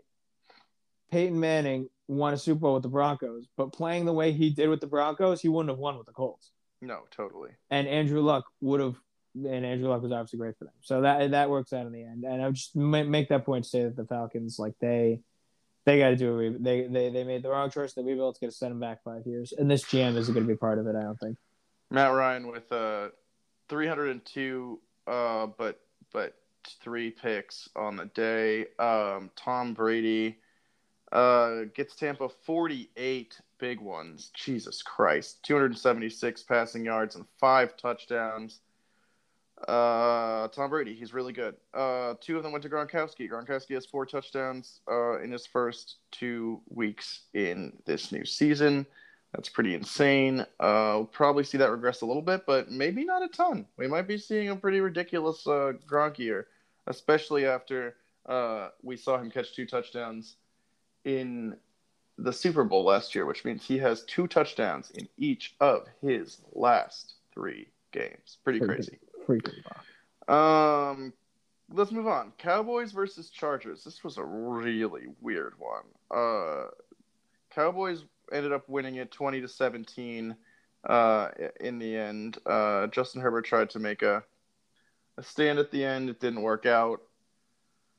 Oh man, dude, the first game the Cowboys were all pass, and now they were all run, and now I don't know what to think. Yeah, I mean, it's just you know, it, it, it's so weird because it's like you want to have a situation. You, I don't know. We'll just we'll just go. I don't want. I don't want to go on. I, I, I, I just really want to like destroy everything. First of all, like Mike McCarthy came out. I don't know if you saw his press conference thing, and he came out and he was like, "Oh, you know, we didn't call it." There was like a missed timeout in a in a very important part of the game, and he was saying things like, "Oh, Kellen Moore was blocked by the cameraman," and Robert about, and it's very funny because like the oh first man, thing, dude, Kellen Moore's been blocked by the cameraman for his entire career, huh? right? Well, That that that cameraman just keeps getting in his way, but one of these days he's gonna do well with it. He's, And so- he's gonna get get uh, out from behind that cameraman, and he's gonna win a game. And you know what? And here's the thing. And normally you say, "Oh, that's not really related to the game. Why you bring that up?" But this, and this is the whole point. Stuff like that, I bring up with the Cowboys and only the Cowboys on purpose, exclusively because that's what they've decided to design their team around. And it's the reason Mike McCarthy is the coach. Sucking. Yeah, um, no, just being like being all about like what happens off the field and selling jerseys and being a designer and being interesting, and being dramatic and being talked about and blah blah blah. So we gotta do something. And they're not focused on the fact that, for example, you know, they paid Ezekiel Elliott all that money and Tony Pollard is better, right?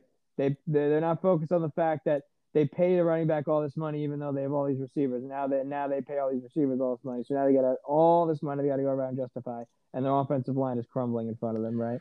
So They're not- I, I, I, I just don't get it. They're not worried about the fact that their quarterback, who is making eighty-five million dollars in this season, threw twenty-three completed passes for zero touchdowns and one interception. That is crazy. and it's just and and and uh, here's the thing you know you have to be aware of the of where teams like this is this is the ultimate team that you got to beat there are going to be a lot better teams than this and so you know props to them because they ended up getting the win at the end of the day and you know what zeke looked good zeke looked good in moments and obviously tony pollard looked a lot better but and that and that pisses me off certainly as a zeke owner but you know it, it, it is what it is It is They- what it is. It they, really is what it they, is. They have so many good weapons, and I just think it should have been, you know, it should have been a lot better for them. Credit to them for giving the win. I think the Chargers, man, it's like, you know, you spent all this money on this offensive line, Justin Herbert throwing stupid picks, you know, Keenan Allen. Keenan Allen being really the only like amazing receiver out there, might like all the Williams like they have so many Williamses I can't keep track. I don't know which one is which. I don't know which one's been injured for two and a half years. This guy Guyton just coming out there running around. Jalen Guyton. Austin Ekeler can't develop anything because you're interrupted by a left wing podcaster. Like it's uh, like I just like I don't I don't know what's going on over there in in uh in LA, right? But it's it it just feels weird.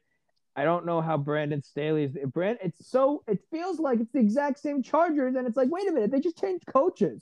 Why doesn't this feel like a different team at all? Like that's the problem for me. Is like I feel like the Chargers are the exact same, and that tells oh, so you just didn't coach them. You just you just said we're gonna just do all the same thing. So what? They, but it's like, but you wouldn't even hear. You it wasn't like you were an assistant coach. So it's not like you took the game plan you already had and you just you just kind of didn't make one, and everyone's just kind of doing the same thing again. Like you didn't just you didn't think, oh, when I came in, the reason we lost so many games is because we led the league in penalties all the time. So I'm gonna clean that up. And it's like, nah, eh, whatever. I mean, you know, we got better things to do. Like uh, get a nice little get a nice little fucking sweatshirt on that's well tailored for my five six body, Brandon Staley. Like whatever. I don't know. I'm sure he's big. I'm sure he's not five six. He looks five six to me on camera. He looks like a child to me on camera. It was crazy. But Conor, I, uh, there's nothing No funnier to me whatsoever. than you you calling uh, Justin Jackson a left wing podcaster because I'm- there is nothing I hate more than podcasters with left leaning political opinions. it's we are we are nothing like those people. can, can I can I tell you something? Frankly, I I believe strongly in the free market, and if people are, are going to die in that free market, I'm going to pay someone to clean up. That's just the bottom line. And those are my politics, and you can apply that to everything. I don't even know So what, what that about that. means. Well, it's that's part of the point. It's supposed to be ambiguous because I like to change my views based on the situation and based on how much money I have at the time. Okay. Okay, let's. Uh, so That's yeah. that's, Uh, that's a satire warning for those of you trying Um, to trying to put me on right wing watch. I don't. We're gonna do we're gonna see uh we're gonna see whether that whole that whole thing makes the final cut or whether I cut it. Well, I didn't start that. Yeah, it's a, it's a fault. 50-50 uh, right now, Conor. It's a 50-50 ball. We're gonna see whether the off- offense or the defense wins on that one in post. We're gonna see. We're gonna fix them post. Well, Anyway, Tennessee and Seattle. Come on. Okay, Tennessee versus Seattle. This game ended up with the Titans winning in overtime, thirty-three to thirty, uh, on a field goal. The game did not look like it was going to go the Titans' way the entire time. This was uh, first three quarters basically. The Seahawks were just dominating, and it looked like the Titans were going to get blown out again, just like they did Week One by Arizona. And then at some point, they just turned it on. Um, they started hyper targeting Derrick Henry. Dude, Derrick Henry's numbers in this game. He had three touchdowns, which already is like, of course, he's Derrick Henry. He had 182 yards on the ground, and he added some through the air. Let's see what he. Let's see. He had he had like six targets in this game, which is not Derrick Henry's not known as a as a pass catching back. Um, so this was a real kind of mix up. Um, six targets, six receptions, 55 yards. My goodness. So, um, And, yeah. and it's interesting because AJ Brown only has three catches for 43. yeah, well, Julio has a few catches, but like you know, they, they didn't really was- get it going. AJ Brown was uh, AJ Dropsky uh, yesterday. He Yeah, he can do that sometimes. He can be AJ Dropsky. Uh, yeah, nine uh, targets, three time. catches. Yeah, I, I believe me. I had, was a AJ Brown fantasy owner last year, so I saw a lot of that. Um, AJ Brown did uh, make a funny post this uh, this past off season about how his family was giving him shit that he couldn't even catch COVID. Um, Wow, good job, AJ Brown's family. I Wow. know, man. If AJ Brown's wide receiver career doesn't pan out, uh, he's gonna his TikTok is gonna keep him completely safe. Um, Oh, well, that's great for him. Just kidding, folks. AJ Brown's really good. He's gonna be fine. Yeah, he's already got a lot of money in the rookie contract anyway. So come on. Yeah. Uh, Chris Carson with two touchdowns on the goal line, 13 for 31 and two. Not great, uh, you know, efficiency outside of uh, goal line work, but it is what it is. They they shouldn't have needed uh, that to win. It seems like 30 points. It seemed like they were going to win. I don't know what happened to the defense. Uh, obviously, when you see these overtime games and and uh, you know the the losing quarterback never got the ball in his hands in overtime, you're just like, well, just sucks. The coin toss didn't go your way. Uh, Julio Jones, six for 128. He just barely missed a 20 something yard touchdown uh, that was turned over on replay when his heel was shown to have stepped on the sideline. Um, so almost a massive day for him, but still pretty awesome. Uh, Tyler Lockett, eight for 178 and one uh, for Seattle. This guy's really good. Uh, you know, Russell I- Wilson's good too. That's really all I have to say about that. Yeah, no, I mean honestly, what it came down to is what you pointed to with the Carson stats. I mean, they, the you need to be able to win a game like this. You need to be able to sustainably run the ball, run the clock out, keep possession for a while. They just couldn't do that. All they could do was get the long bombs, and they were working. It's great, but you know, at some point you have to have long sustained possessions, and they they they could they just couldn't seem to find that, and that's something that Seattle needs to worry about moving forward because they're you know they're not gonna if they're not beating Tennessee, they're certainly not gonna beat anyone in their division This- doing this. this has just constantly been the thing for um, Pete Carroll's team over the past many years, that probably 10 years at this point, that, that when things are going right for them, they are going oh so right. And it is so sweet. And the 12th man gets to go absolutely nuts. And, you know, CenturyLink is so loud and everyone's so excited. And, um, you know, when things are going well, it's just like they they barely even put up a fight. Just like as soon as things go wrong, it's just like meh, whatever. I guess this one isn't one of those ones we win. Like it's so weird. Um, A little too quick, yeah. Yeah, just, yeah. Obviously, it sucks to get beaten in OT. A lot had to go right for the Titans to do this to them. The Seahawks will not lose half of their games this season. They will win more than half their games. Uh, I'm not too worried about them, but this is probably hopefully a good wake up call for them, honestly, early on in the season. I think they need it, and I think it's gonna be, you know, like this whole division is really just on pause until they start playing each other. That's the bottom line. Right. It's so true, and they've stacked all the matchups in division later on in the season because they know that's going to be the big divisional battle, and that's going to be the big, uh, the big TV moments. Um, and uh, you know, lastly, we have a pretty good game. I think we all knew this was going to be a good game going in, and it delivered. Chiefs, Ravens. Ravens beat the Chiefs at home, thirty-six to thirty-five. First time uh, Lamar Jackson has beaten Patrick Mahomes. Man, this was fun. Uh, what I love about this is Conor. Halfway through this game, I asked you, do you think Lamar Jackson will ever beat Patrick Mahomes? Or do you think this is just a monkey on his back now that's going to last forever? And man, he turned it around. He he did. I mean, well, this is I mean, this is something that Lamar Jackson needs to do. I mean, we consider him to be in sort of that upper echelon of quarterbacks, or at least we're holding him out there, right? We're waiting for him to become Russell Wilson, Aaron Rodgers, Patrick Mahomes yep. level, right? We're we're, we're kind of he, he's we consider him to be good enough to get there. Former the MVP, least, right?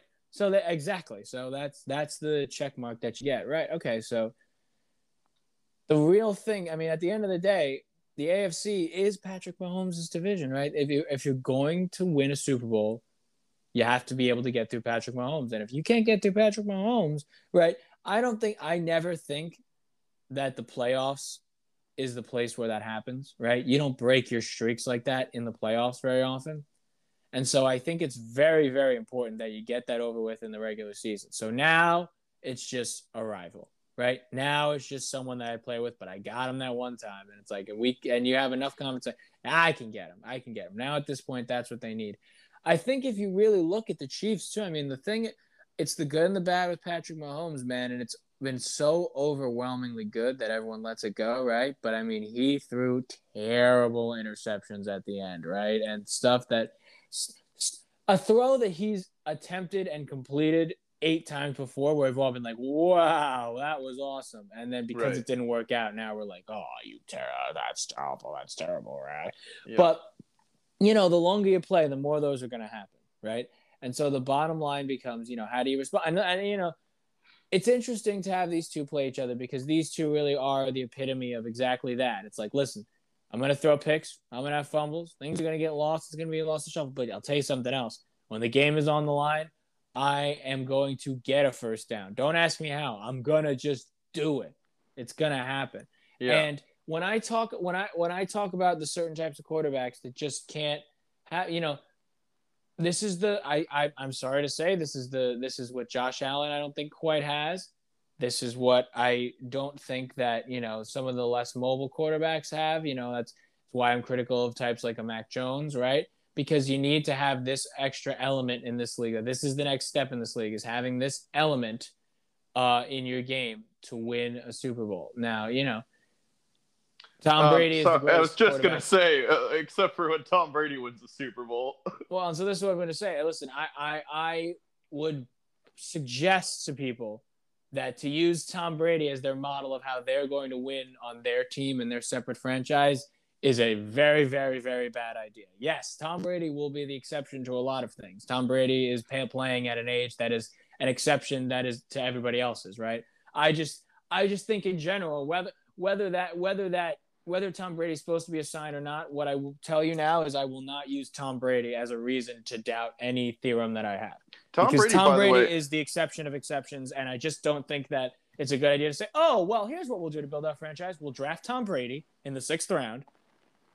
I'm like, okay. Well, good, good. Okay, let me know when that the happens. Terrible quarterbacks that you're gonna run. Enjoy being the Denver Broncos, but without the defense, right? Yeah. Like, congratulations. Well, enjoy I was that. gonna say Tom Brady, by the way, had a sneaky little uh, run on the goal line uh, yesterday where he had to bail out of the pocket and he he hobbled for like seven yards at a first down and slid down. He looked absolutely hilarious out there. But but, but even he knows that's the thing. Even though he doesn't do it, he yeah. knows that that's the trend of the league, right? I'm sure yeah. he talks about that with his well, team I, all the time, and I'm sure they find short, sneaky ways to do it like that. So back to your your And so, but the- Holmes point. Yeah, That's- yeah, I sorry, wanted go to point out that uh, you were talking about well, Patrick Mahomes didn't didn't do some you know did some not so great things at the end of the game.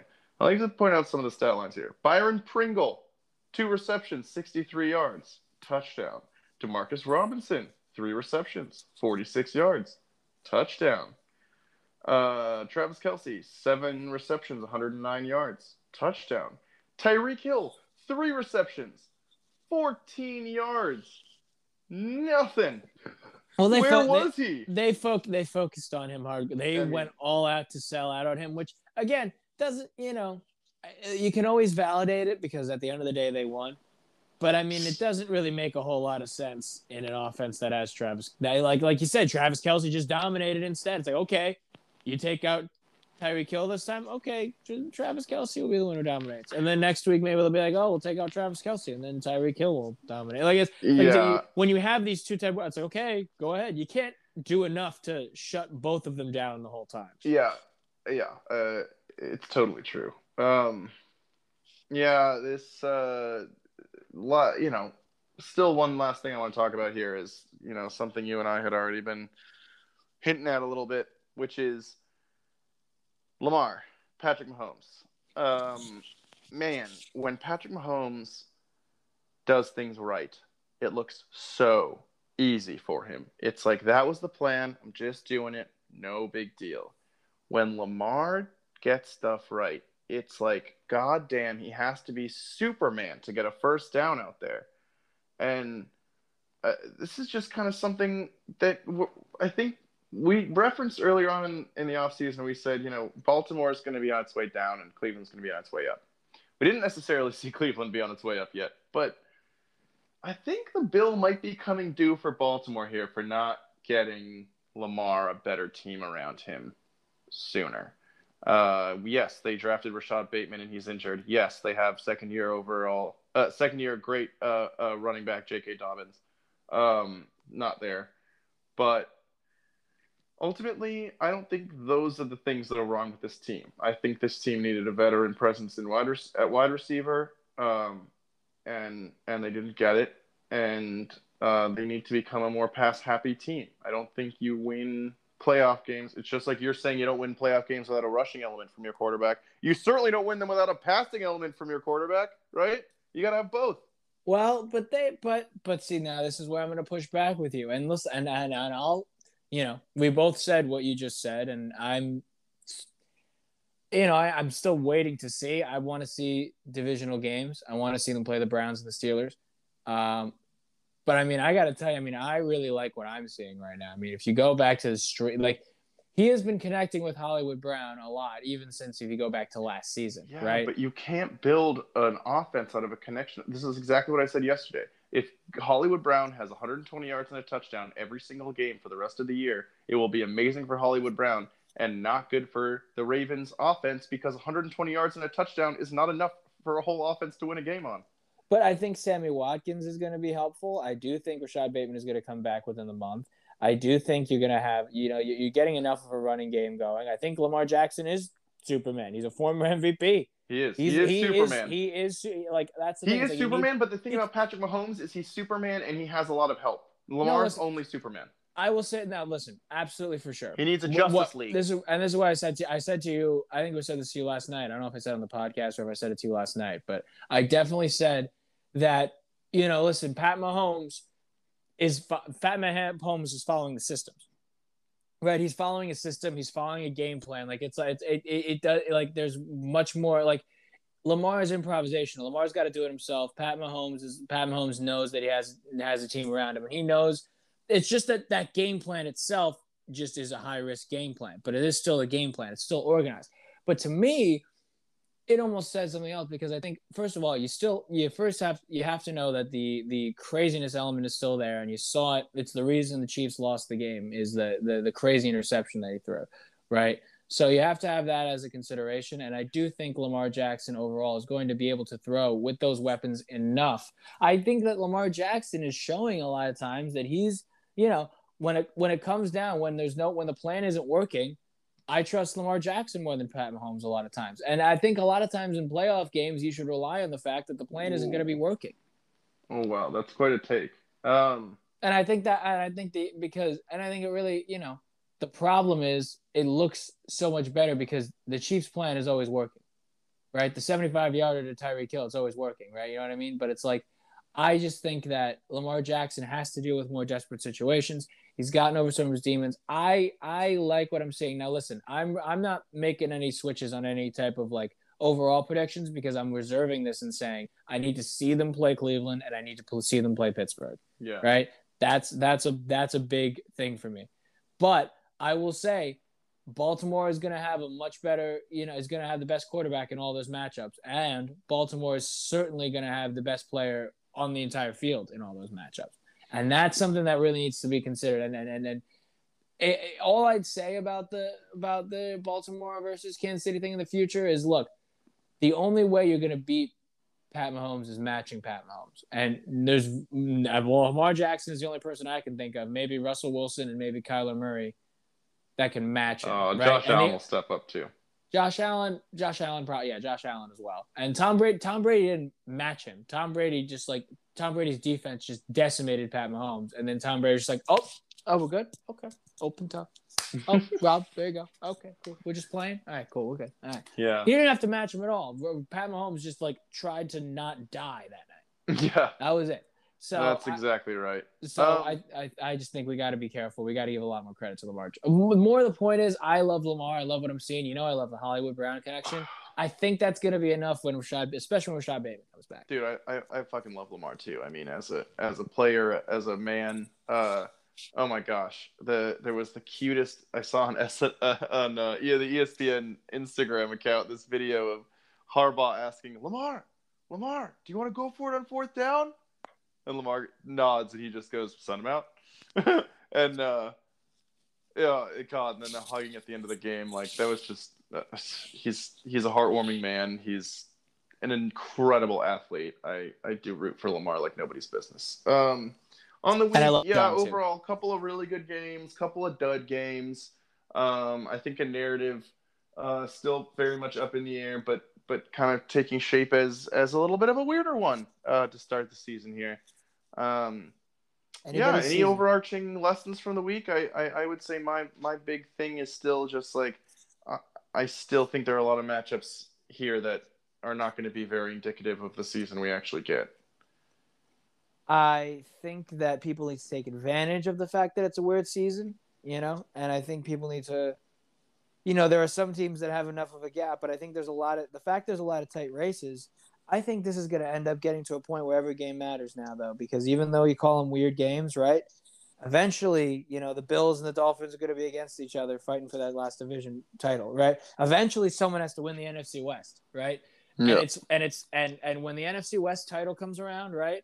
And the 49ers didn't lose to the Lions, but the Seahawks did lose to the Titans, that's going to matter, you know? Yep. That's going to be that's going to be a big game.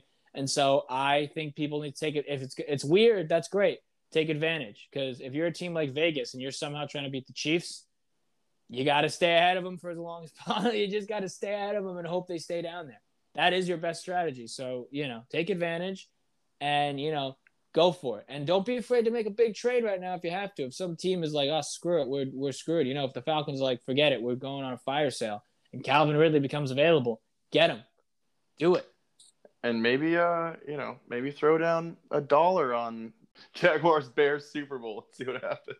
Jaguars, Bears. Oh, Oh, okay.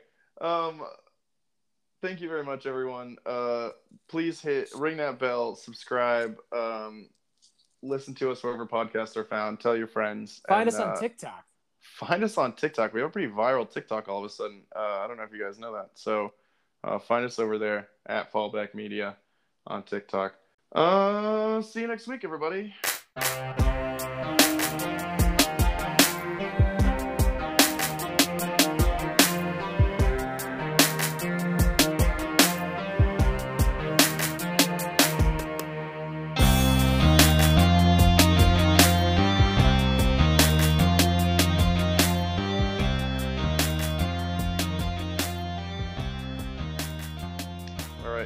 Intro. Oh my god, that was a brutal. I'm sorry. I'm sorry. I'm sorry that you, you, you sounded so much like you were to you gotta do a different tone.